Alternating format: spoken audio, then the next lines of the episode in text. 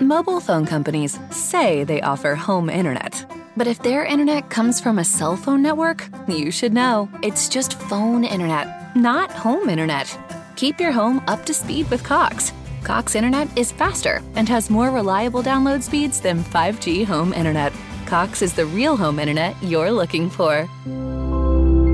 Based on Cox analysis of Ookla speed test intelligence data Q3 2022 and Cox serviceable areas, visit cox.com/internet for details. Motivazione personale podcast, come gestire le emozioni e come definirle. Musica!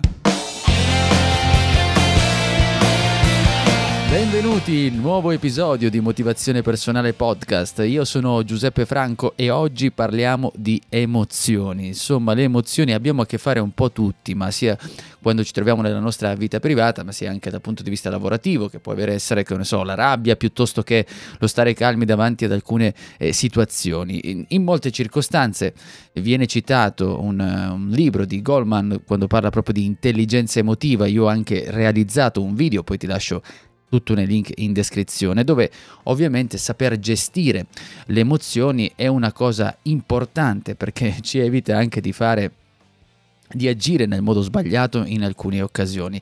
Ed è proprio di questo che voglio parlarti. In questo episodio se hai fretta ti dico subito cosa facciamo così capisci se ti interessa o meno. Insomma in una prima parte vado a vedere quelle che sono i tre componenti che vanno a definire un'emozione partendo sempre da ricerche ovviamente e poi ti riporto 5-6 eh, esperienze che mi riguardano, quello che ho visto, quello che ho visto funzionare sulle persone che comunque ho avuto la possibilità di seguire anche eh, con la paura di parlare in pubblico, ma anche le emozioni per quel che mi riguarda, un'esperienza personale da condividere con te facendo anche delle riflessioni, fermo restando che come al solito puoi scrivermi, puoi lasciare, eh, mandarmi un messaggio, insomma, eh, per cercare di dirmi la tua e cercare anche di ragionare e farmi vedere quelle cose che forse mi sono sfuggite. Allora, intanto da dove partiamo? Partiamo dal fatto di, eh, di un, da un libro, eh, si chiama La scoperta della psicologia, poi ti lascio anche di questo il link in eh, descrizione, dove dice che un'emozione è uno stato psicologico complesso e questo ovviamente ci eravamo arrivati tutti, eh, che coinvolge, insomma, ci sono tre componenti distinte. Una è l'esperienza soggettiva che abbiamo dinanzi a qualcosa che andiamo a fare, poi c'è una risposta fisiologica e una risposta comportamentale. Allora, l'esperienza soggettiva, questa è una cosa che poi io mi sono rivisto, come sicuramente eh, ti rivedrai anche tu adesso che, che, te ne parlo. Eh, I ricercatori cosa dicono? Credono che an- provare l'emozione, cioè l'emozione che proviamo dinanzi a un qualcosa, è soggettiva, quindi Parlavamo prima eh, di rabbia. Eh, la rabbia, per esempio, in un'attività, in un, in un, determinato contesto, è per tutti uguale? No, non è per tutti uguale, perché ci sono delle persone in cui, eh, per esempio, ci possiamo arrabbiare in un certo modo davanti ad alcune cose e una persona vicino a me per la stessa cosa rimane quasi indifferente. E, e questo dipende, e aggiungo io, anche dal discorso che ehm, dall'esperienza che abbiamo avuto in alcune occasioni, perché non è neanche corretto in quei casi, se ci troviamo accanto, abbiamo accanto una persona che si arrabbia per qualcosa di particolare, noi diciamo scusami, ma perché ti stai arrabbiando per ciò? Ovviamente noi non conosciamo quella che è l'esperienza di questa persona in quel dato comportamento, atteggiamento, magari ci sarà qualcosa eh, collegata col passato. Come al solito quello che stiamo facendo, quello che ti sto raccontando, che poi è alla base di quello che, che ripeto sempre, qualcuno lo sa, lo dico sempre, mi prende in giro per la parola di consapevolezza, ma io una cosa a cui tengo molto e tra l'altro qui è anche un discorso di consapevolezza, cioè più diventiamo consapevoli, più andiamo verso quella che è la gestione. Il secondo aspetto, seconda, il secondo componente, è quello della risposta fisiologica. Eh, la risposta fisiologica io ne so abbastanza, molto, ma non intanto della conoscenza, per carità, sì, quella degli studi, ma ne so proprio in prima persona perché eh, non so se, se, ti è capitato, ti capita, devi fare qualcosa, c'è un'emozione particolare, lo stomaco comincia, non so, a brontolare, a vacillare quell'ansia, il cuore.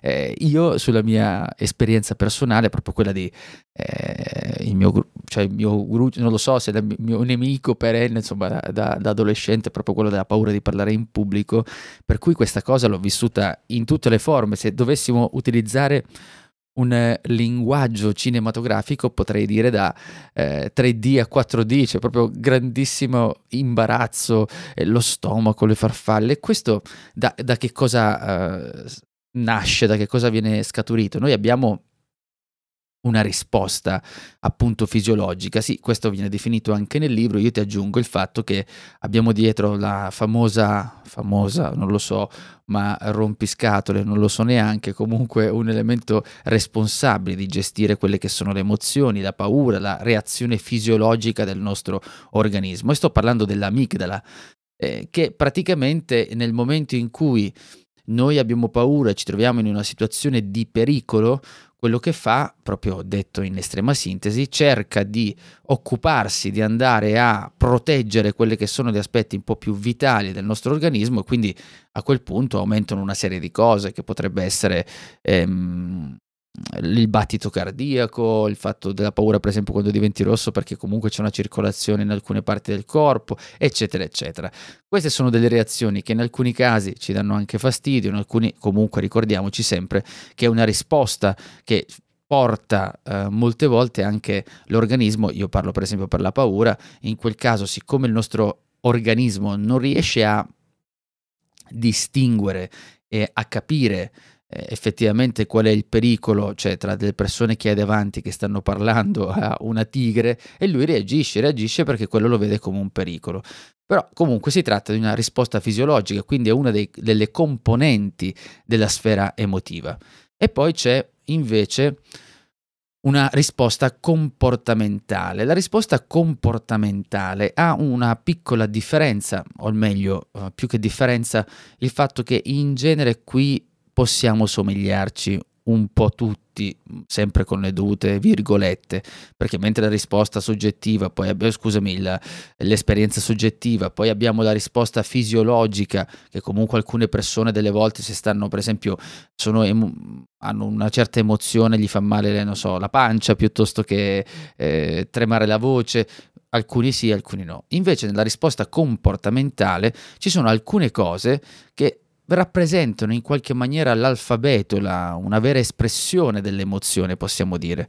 Eh, perché ci sono anche delle ricerche, poi ti lascerò comunque tutto in descrizione, alcune ricerche sono in lingua inglese, però insomma rileggili, ci arrivi se, se hai un minimo eh, di conoscenza della lingua inglese, però qui che cosa viene detto? Che le, la ricerca che ci sono molte espressioni, sono universali, cioè se io una persona sorride alla fine. Eh, il sorriso, tranne nei casi di finzione, eccetera, è un'espressione di star bene, di felicità. Eh, se stiamo un po' imbronciati, comunque c'è un qualcosa che, che, non va dentro di noi in quell'istante, c'è un'emozione che ci porta a quello stato. Qui in qualche maniera ci somigliamo, anche se io, eh, senza voler togliere nulla alla ricerca, ci mancherebbe, però ho notato che delle volte nelle relazioni eh, si commette un piccolo errore perché magari c'è una persona che ha un'espressione così eh, in una maniera che ci può sembrare triste, noi andiamo là pensando oh sei triste eccetera e poi non è vero nulla, quindi anche lì bisogna sempre stare eh, un po' attenti. Fatto sta però che questi tre eh, componenti rispondono molto a quella che è l'espressione dell'emozione, c'è una risposta soggettiva, una risposta fisiologica e una risposta comportamentale. Eh, risposta soggettiva intendo esperienza soggettiva. Questi sono i tre elementi, partendo proprio da questo libro che poi ti consiglio anche di leggere. Ora invece andiamo agli elementi di cui eh, ti parlavo, insomma quegli elementi che hanno eh, alcune volte insomma ci sono dei, dei, dei, falsi miti, mi verrebbe da dire, su, su quelle che sono eh, le emozioni, si raccontano una serie di cose che poi vengono anche smentite se uno andasse anche a leggersi un po' di, di ricerche scientifiche invece di fidarsi eh, di, di informazioni superficiali e soprattutto ascoltarsi un po' di più. E l'ascolto, ascoltarsi un po' di più eh, nella, nella, gestire la rabbia, gestire le emozioni, quella che è l'intelligenza emotiva, secondo me è una delle cose fondamentali da avere.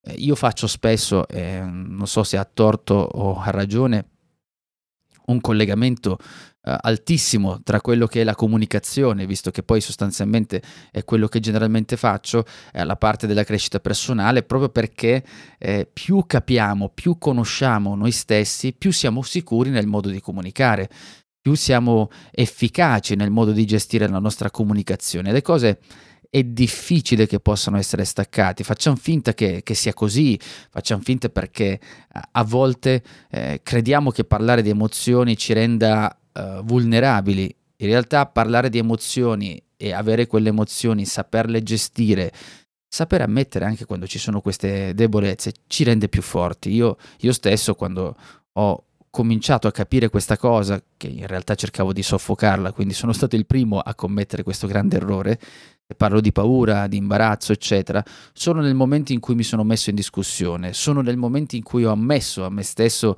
che può essere una cosa normale avere, l'importante è saperla, sapergli dare una forma, saper dare una forma, etichettare alla fine le emozioni, conoscerle, non fa altro che renderti più forte, più efficace. Fatta questa premessa, parto da un primo elemento che eh, le emozioni sono delle forme di giudizio. Eh, perché dico questo? Perché se ci pensi, un'emozione, quando c'è qualcosa che accade uh, davanti a noi, tutto ciò viene determinato anche da un giudizio che abbiamo nei confronti di quella cosa. Faccio un esempio un po' insomma molto triste, però se pensiamo alla morte di qualcuno, eh, ci sono dei casi in cui la stessa morte ci può causare o meno un'emozione differente eh, succede qualcosa dipende dal carico emotivo che abbiamo nei confronti di quella, di quella cosa che sta accadendo, abbiamo sì o no una risposta. Quindi anche questo, l'emozione viene sicuramente influenzato da una forma di giudizio, di cultura che abbiamo noi rispetto a quello. Se pensiamo, come molti di noi sanno, che hanno letto, magari ci è capitato di leggere, eh, ci sono alcune culture dove una stessa cosa che succede da noi ha un altro effetto in un'altra parte del mondo. E questo che cosa significa? Che l'emozione alla fine è dettata, è determinata anche di forme di giudizio, di pregiudizio rispetto a una cultura, rispetto a come viviamo. Secondo punto, le emozioni possono essere espresse in parole. Questa cosa lo so che per certi versi potrebbe far storcere il naso a qualcuno, perché eh, come facciamo ad esprimere le parole, a esprimere, scusami, in parole delle emozioni? Eh, soprattutto perché ci sono delle volte alcune emozioni così forti, insomma, lo stare con una persona che ci piace tantissimo, eh, la nascita di un figlio, tutte quelle forti emozioni che sono difficili, sinceramente, da creare, dare una forma attraverso le parole. Sì, è vero, è vero, però eh, c'è una cosa, perché per quanto sia questa esperienza interiore, questo però non significa necessariamente che le emozioni non sia, siano totalmente indescrivibili. Questo perché eh, lo metto in evidenza? Perché fin quando parliamo di gioia, chiaramente è bello anche saperla insomma, vivere per quella che è, descriverla in qualche maniera potrebbe essere utile per dargli una forma, per essere più consapevoli di quello che eh, sta succedendo dentro di noi. Il il vantaggio invece è quando si tratta di emozioni che negative, emozioni che ci fanno stare male.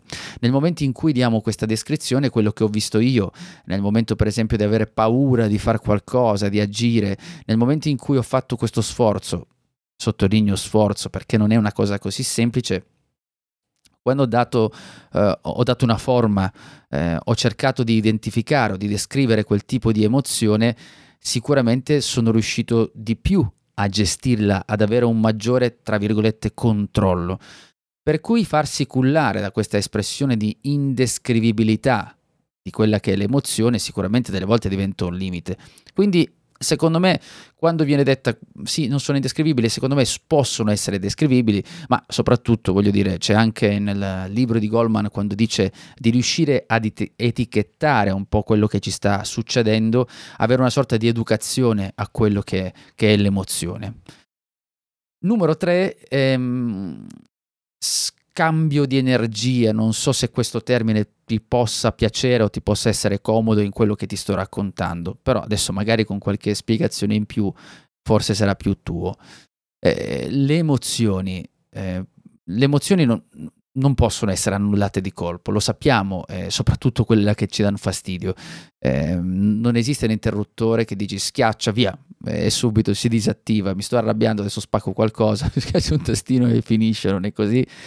Eh, possono in qualche maniera però cambiare forma, essere educate. E questo ovviamente l'ho messo dopo del discorso di descrivere perché più riusciamo a descrivere e a dare una forma, più riusciamo ad educare quelle che sono le nostre emozioni. Eh, l'intelligenza emotiva che, che, che citavo prima eh, è, è, una capacità di riuscire a, proprio a, a, gestire le emozioni, sapersi gestire nei momenti in cui siamo particolarmente emozionati, saper educare le emozioni. Allora perché ti dico scambio di energia? Ti dico scambio di energia perché io per esempio eh, posso in alcuni casi ehm, utilizzare, utilizzare per esempio sorridere, cercare di sorridere su qualcosa, cercare una volta che l'identifico, guardo quello che sta succedendo e dico, bah, insomma, eh, potrei anche prenderla in un altro modo, interpretarla in un altro modo quello che sta succedendo è uno scambio di energia perché la stessa forza emotiva che hai nei confronti di un qualcosa, si cominci, ma quasi quasi ci sorrido su, guarda. Allora quell'energia la passo sul sorriso, quindi c'è una sorta di, di passaggio. Immagina come la tua emozione fosse un calorifero, un termosifone, dipende da quale zona d'Italia ti trovi, lo preferisci come lo preferisci chiamare, metti ehm, la mano e ti sta e scalda, in quel momento quando tu metti la mano, quella lì è l'emozione che passa sul tuo corpo, quindi cambia forma ed è questo che ti invito anche a ragionarci un attimo. Mi rendo anche conto che non è semplicissimo, però in alcuni casi è possibile farlo, perché piuttosto che comprimere, cercare di bloccare, no, no, non devo arrabbiare, non devo arrabbiare, cerco di eh, dare un'altra forma. È chiaro che se un'emozione di quelle eh, meravigliose, forse non c'è bisogno di scambiarle, anzi cerchiamo di fare il modo affinché questa cosa eh, permanga per, per molto tempo.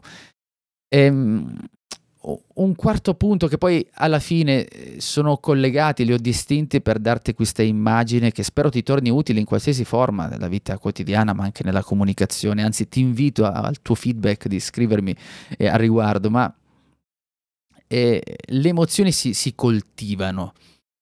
Eh, co- cosa intendo dire? Perché a volte in senso positivo eh, però qui ovviamente andiamo sempre poi a, a, sfuggire da quelli che sono gli effetti negativi in alcuni casi. Il coltivare, che non è, è una cosa molto bella, eh, riuscire a coltivare delle cose. La parola coltivare mi, mi, piace, mi è sempre piaciuta, coltivare una passione, coltivare un qualcosa da riuscire a fare, coltivare la propria voglia di fare qualcosa. Sì, va bene. Il discorso però in cui nelle emozioni vado su un chi va là. Perché? Ci sono alcune abitudini, alcune emozioni che abbiamo coltivato in modo negativo. Qui bisognerebbe farsi un, una sorta di autocoscienza.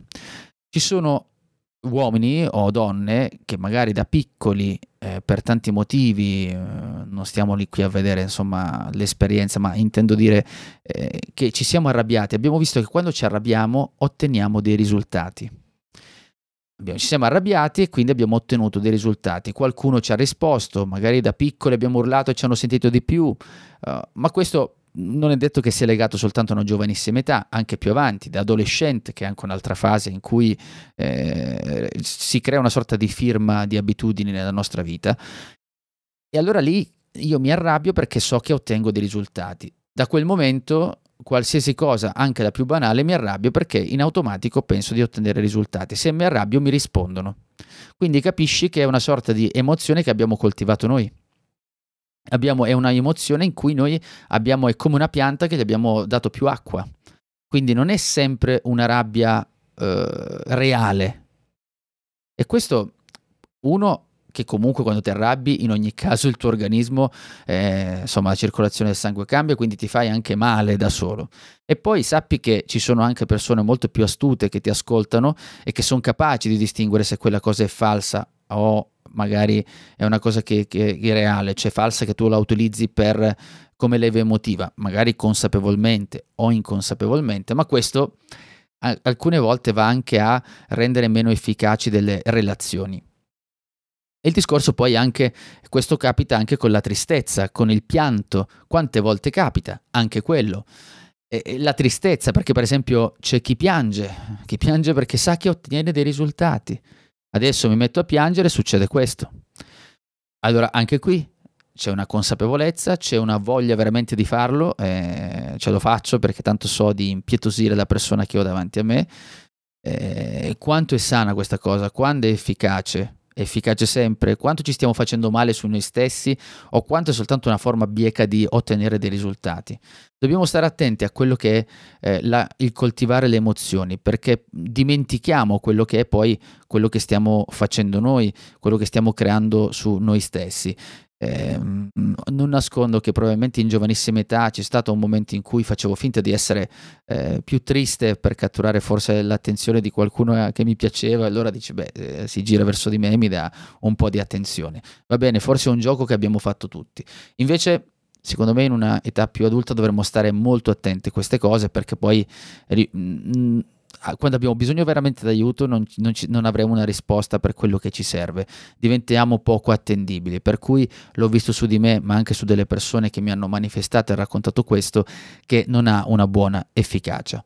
Numero 5, numero 5 eh, l'emozione è temporanea.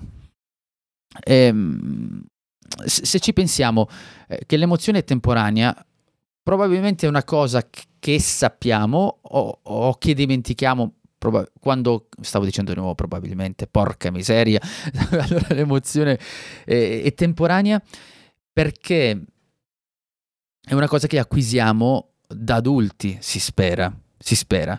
Cioè, sappiamo che ci sono delle emozioni che stiamo provando e che poi possono finire. Una bella emozione come anche un dolore. Eh, sono delle cose che hanno un inizio e una fine. È una consapevolezza che dimentichiamo nel momento del dolore, che, che, c'è, che esiste, eh, se penso anche a, all'aspetto l'amore, come potrebbe essere anche la fine di un amore, insomma ci sono una serie di problematiche che ci portiamo dietro, di, di sofferenze che sono assolutamente naturali, eh, ma se, se penso ad esempio a l'esperienza di vita quanto conti in questo caso, ma l'esperienza di vita fatta anche eh, in, in modo consapevole di crescita, di cultura, di, di, studiare, di capire che è comunque temporanea. Dico questo perché mi stavo facendo un pensiero ancora prima nella testa, eh, non carino alla fine, però insomma uh, lo condivido perché tanto eh, stiamo parlando proprio di una sorta di consapevolezza, ma se ragiono un attimo su eh, gli adolescenti, ecco, gli adolescenti che magari si fanno del male delle volte perché vedono quelle emozioni che stanno provando su un fastidio, su un qualcosa, non riescono ad avere l'esperienza per vederla come temporanea, la vedono come infinita, come un qualcosa che non finisce più.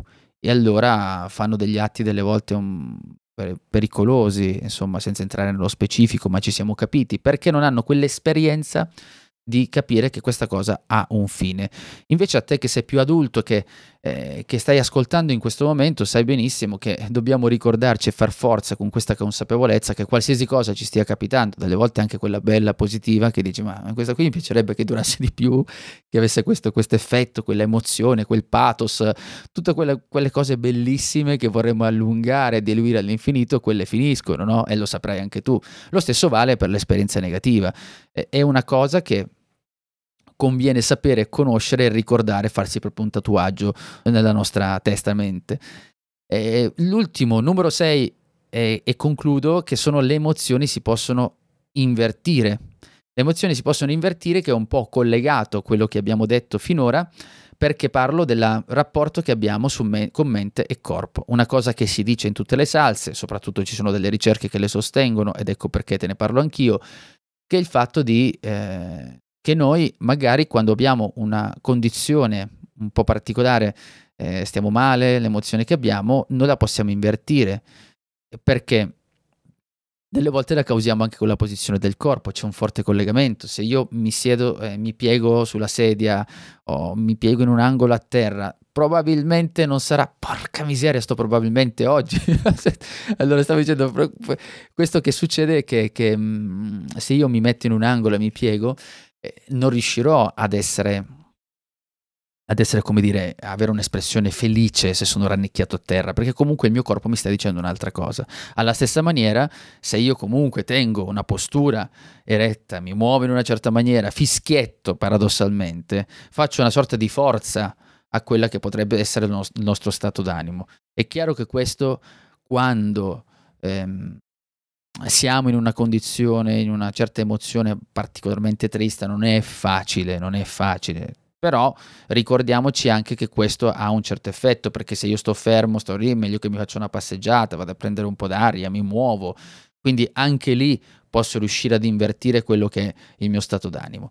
Per cui tutto quello che abbiamo detto e che devi assolutamente ricordare che base parte comunque questo pilastro che ripeto sempre che è la consapevolezza emotiva di quello che stiamo facendo nelle nostre paure, nel nostro modo di fare, nella nostra comunicazione, più ci sentiamo sicuri, più siamo bravi a comunicarlo, e più sono sicuro, più riesco a gestire un'emozione, meno mi trema la voce, quindi sono sicuro se sto parlando con una ragazza, sto parlando per un ambito lavorativo.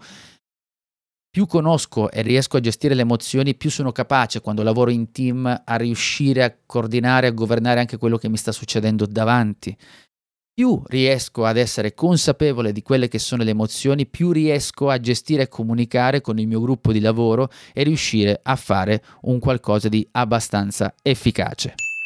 Fermo, fermo, fermo, fermo, dove stai andando? Ti è piaciuto questo podcast e lo hai apprezzato? Allora lascia una recensione a 5, 6, 7, 8 stelle se riesci. Se hai già lasciato una recensione al limite lo condividi, ne parli con i tuoi amici, insomma mi aiuti a farlo conoscere. Mobile phone companies say they offer home internet. But if their internet comes from a cell phone network, you should know. It's just phone internet, not home internet. Keep your home up to speed with Cox. Cox Internet is faster and has more reliable download speeds than 5G home internet. Cox is the real home internet you're looking for. Based on Cox analysis of Ookla speed test intelligence data Q3 2022 and Cox serviceable areas, visit cox.com/internet for details.